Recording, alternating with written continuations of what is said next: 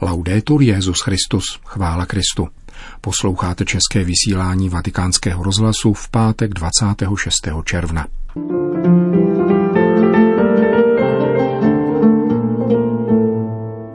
O tom, že modlitba za humor od renesančního humanisty a mučedníka Tomáše Mora je apokryf, ale možná také jeho poslední vtip, se dozvíte v druhé části našeho dnešního pořadu, který však jako obvykle zahájíme zprávami naší rozhlasové stanice.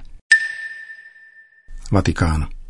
Prohlášení o mezilidském bratrství, které loni v únoru ve Spojených Arabských Emirátech podepsali papež František a vysoký představitel sunnického islámu imám Al-Tajib, vyústilo v konkrétní gesto pomoci. Abu Dábský šejk Mohamed bin Zaid totiž zareagoval na žádost papeže Františka, jíž vyzýval k podpoře nejchudších národů světa a rozhodl se darovat 50 tun zdravotnického materiálu obyvatelům amazonské oblasti. Letoun s humanitárním nákladem vzlétl včera z Abu Dhabi a zamířil do peruánského hlavního města Lima. Konečným cílem bude 400 tisícový Iquitos, ležící v zátočině řeky Amazonky, největší město na světě, které není dostupné po silniční komunikaci. O rozdělení darovaného zdravotnického materiálu, ale též potravin se postará místní církev. Rozveze jej do nemocnic i škol a částečně rozdá potřebným rodinám. Na iniciativě abudábského šejka se podílí papežská nadace Gravissimum Educationis, která působí při kongregaci pro katolickou výchovu. Celé národy se potýkají nejenom s pandemií, nýbrž také s chudobou, kterou ještě vyostřilo nucené hospodářské zastavení, komentuje monsignor Guy Real Tiviers, generální sekretář zmíněné nadace. Prioritou za této situace je přežití. Z toho důvodu musíme nejprve uspokojit základní potřeby, obživu a zdravotní péči, až poté výchovu a vzdělávání. Jde o přístup, který otevírá cestu integrální výchově. Uvedl. Berlín. Němečtí biskupové v rámci zajištění kvality seminárního vzdělávání pomýšlejí na soustředění kandidátů na kněžství do tří seminářů Mnichovského, Minsterského a Mohučského. Doposud zpravidla každá západoněmecká diecéze provozovala vlastní seminář, avšak stále nižší počet studentů si již v některých případech vyžádal slučování jejich formace. V roce 2018 bylo v Německu vysvěceno celkem 60 kněží. Pracovní komise Německé biskupské konference po několika měsíčním jednání předložila dokument, který informuje o navrhovaných změnách a hovoří o vyváženosti vzdělávacích zařízení a co nejlepším vzdělávání budoucích kněží. Studijní fázi nastávajících kněží konkrétně umístuje na tři stálá místa, a sice Bavorský Mnichov, Westfálský Münster a Porínskou Mohuč.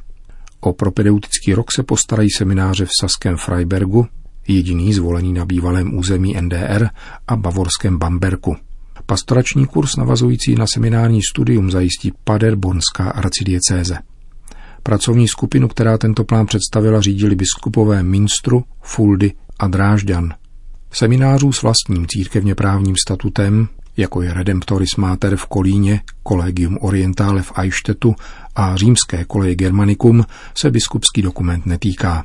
Kromě toho definitivní rozhodnutí o volbě zmíněných seminářů dosud nepadlo, zdůraznili autoři textu. Čína. Další z přibližně 60 neobsazených diecézí má po třech letech opět svého biskupa a zároveň obdržela státní souhlas. Jak o tom referuje spravodajská agentura Papežského institutu zahraničních misií Asia News, služby se v tamnější katedrále svatého Josefa ujal minulou neděli její dosavadní 55-letý pomocný biskup Petr Li Huyen Yuan, jmenovaný papežem před pěti lety, který před třemi roky obdržel také státní souhlas pro úřad pomocného biskupa.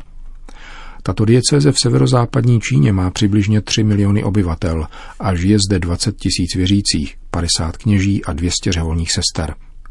Její předchozí biskup, monsignor Lucas Li Ting Feng, který nebyl nikdy členem tzv. vlasteneckého združení, byl v roce 2005 papežem Benediktem XVI. nominován na zasedání biskupské synody o Eucharistii.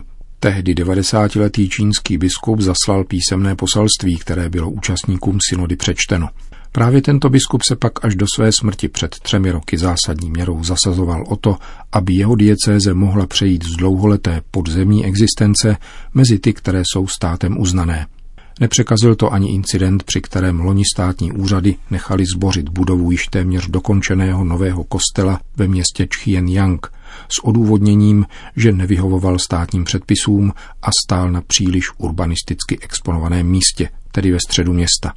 Přislíbili však, že dají k dispozici jiný pozemek. Schválení nového diecézního biskupa se uskutečnilo podle norem požadovaných státními úřady, tedy tzv. vlasteneckým združením čínských katolíků a monsignor Petr Lichuej Yuan byl zvolen jednomyslně. Konec zpráv.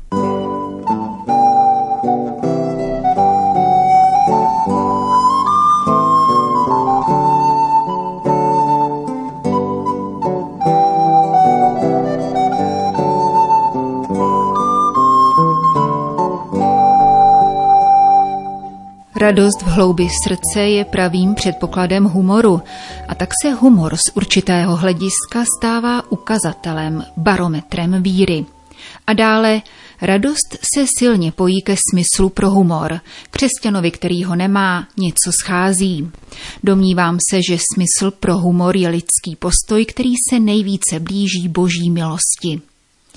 První výrok z 80. let přísluší Josefu Ratzingerovi, druhý o 40 let později vyslovil papež František. Lze vytušit, že nešlo o bezprostřední bonmot oddělený od každodenní praxe. Při téže příležitosti totiž papež podotkl, že se už 40 let modlí za smysl pro humor slovy svatého Tomáše Mora, neboť křesťanská radost a humor jdou ruku v ruce. Jistě neuškodí, když výpovědi obou papežů připomeneme právě v týdnu, na který připadá liturgická památka svatých Jana Fischera a Tomáše Mora.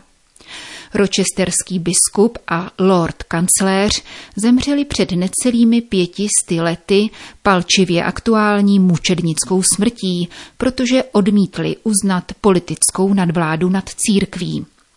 Mohou nám být vzorem v tomto postoji, ale též v bystré duchaplnosti, provázané s hlubokou zbožností. A na věci nic nemění, že modlitba přikládaná Tomáši Mórovi a citovaná papežem Františkem v apoštolské exhortaci Gaudete et exultate je ve skutečnosti moderní apokryf, jak už před půl stoletím dokázal jeden z největších znalců tohoto světce, otec Germain Mahadur, zakladatel Mezinárodního združení přátel Tomáše Mora a časopisu Moreana. Konec konců ani jednu z nejznámějších modliteb svatého Františka z Asízy, v níž pána žádá, aby jej učinil nástrojem jeho pokoje, nelze dohledat v dobových pramenech, byť nepochybně vystihuje františkánského ducha. Dnes 99-letý otec Germain Mahadur se na stránkách časopisu Moreána, který po řadu let sám řídil, zabýval údajnou morovou modlitbou opakovaně. Poté, co i hned v prvním čísle, datovaném v listopadu 1964, vymezil, že se jedná o novodobý podvrh, nedoložitelný v morovském korpusu, zaměřil se na hledání pravděpodobného autora či orální tradice. Jeho bádání odhalilo stopy modlitby ve dvou svazcích ze 30. a 40. let, kde se rovněž zmiňuje její anonymní původ a opis z tabulky pověšené v katedrále anglického Čestru, někdejšího benediktínského opatství. Francouzský filolog neváhal a kontaktoval zprávu této anglikánské katedrály, od níž skutečně obdržel pohlednici s textem modlitby a douškou o jejím autorovi. Tím je, jak se na lístku píše, Thomas Henry Basil Webb, jediný syn plukovníka Sira Henryho Weba, narozený 12. srpna 1898, absolvent Winchesterské koleje, který zemřel na Somně 1. prosince 1917 ve věku 19 let. Kdo byl tento mladý muž? Sportovec každým coulem, dobrý hráč fotbalu i kriketu, ve dvanácti stál předlouhou bronzové soše mladého skauta. Jejíž tvůrce, slavný balšský sochař William Goshomb, se inspiroval předlohou, postojem i rozměry Verokjova Davida. Dnes Gošombovo dílo nazvané The Boy Scout uchovává Velšské národní muzeum v Cardiffu, kam je věnovala Bazilova matka. Bazil Web narukoval na vrcholu první světové války a jako podplukovník velšské gardy se vylodil ve Francii v srpnu 1917. Zemřel několik měsíců poté při pokusu o ofenzívu proti nepřátelskému vojsku a byl pohřben na novém britském hřbitově ve francouzské obci Gozokor. Bazilův otec o dva roky později na památku svého ušlechtilého syna a jeho druhů financoval renovační práce v Chesterské katedrále, jak připomíná tamní pamětní deska z roku 1919. Přípis modlitby za humor Bazilovi Webovi nepochybně souvisí s jeho pobytem v prestižní chlapecké Winchesterské koleji, kterou navštěvoval v letech 1912 až 1916. Rovněž Winchesterská katedrála tuto modlitbu dále šířila, aniž by se opírala o hodnověrné literární prameny či architektonické památky. Předávala se tudíž ryze orální tradicí, jak dokládá i dopis děkana Česterské katedrály adresovaný badateli Mahůrovi. Modlitba není napsána na žádném místě v katedrále, sděluje. Šíříme ji jako modlitbu před jídlem z našeho středověkého refektáře. Jak můžete zjistit, se Sirem Tomášem Morem má pramálo společného. Spíše výborně ilustruje ducha nejlepších veřejných anglických křesťanských škol z počátku tohoto století. V té době neexistoval širší zájem o Morovo dílo, ačkoliv utopie se četla na oxfordských fakultách dějin. Pohlednice naopak dosáhla nesmírné popularity. Dali vytisknout Dean Bennett, první děkan, který z anglikánské katedrály učinil ve všech ohledech přívětivé místo. Stojí v citovaném listu. Dnešní svět internetu na mnoha webových stránkách navrací autorství modlitby Bazilu Webovi, mladíkovi jehož nejkrásnější léta přerušil zcela zbytečný masakr, řečeno slovy Benedikta 15. Řada jiných zdrojů však nadále přisuzuje verše svatému patronovi politiků a vládců. O vzniku modlitby v počátcích 20.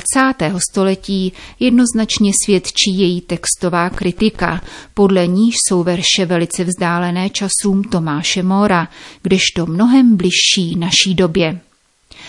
Mahadur v tomto ohledu velice jemně konstatuje, že nikdo, kdo je obeznámen s Tomášem Mórem, by neočekával nález takovéto modlitby v jeho dílech, neboť zcela zjevně vykazuje rysy moderní kompozice. Není těžké poukázat na některé novodobé akcenty. Ku příkladu péče o tělo, touha po jeho zdraví a zachovalosti, jak je modlitba popisuje, se neslučují s mentalitou člověka žijícího v 16. století.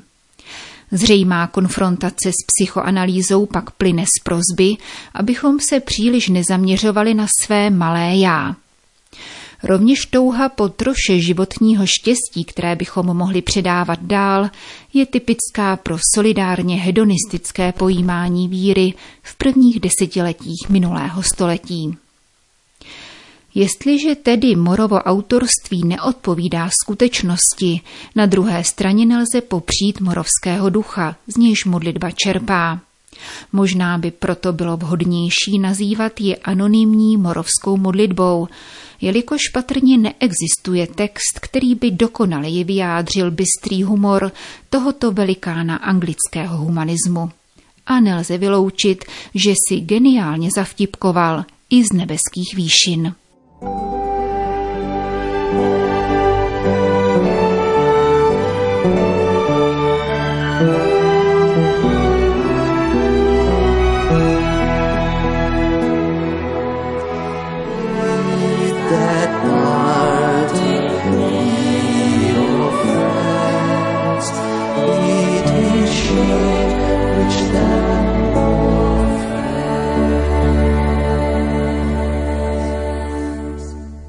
Končíme české vysílání vatikánského rozhlasu. Chvála Kristu. Laudetur Jezus Christus.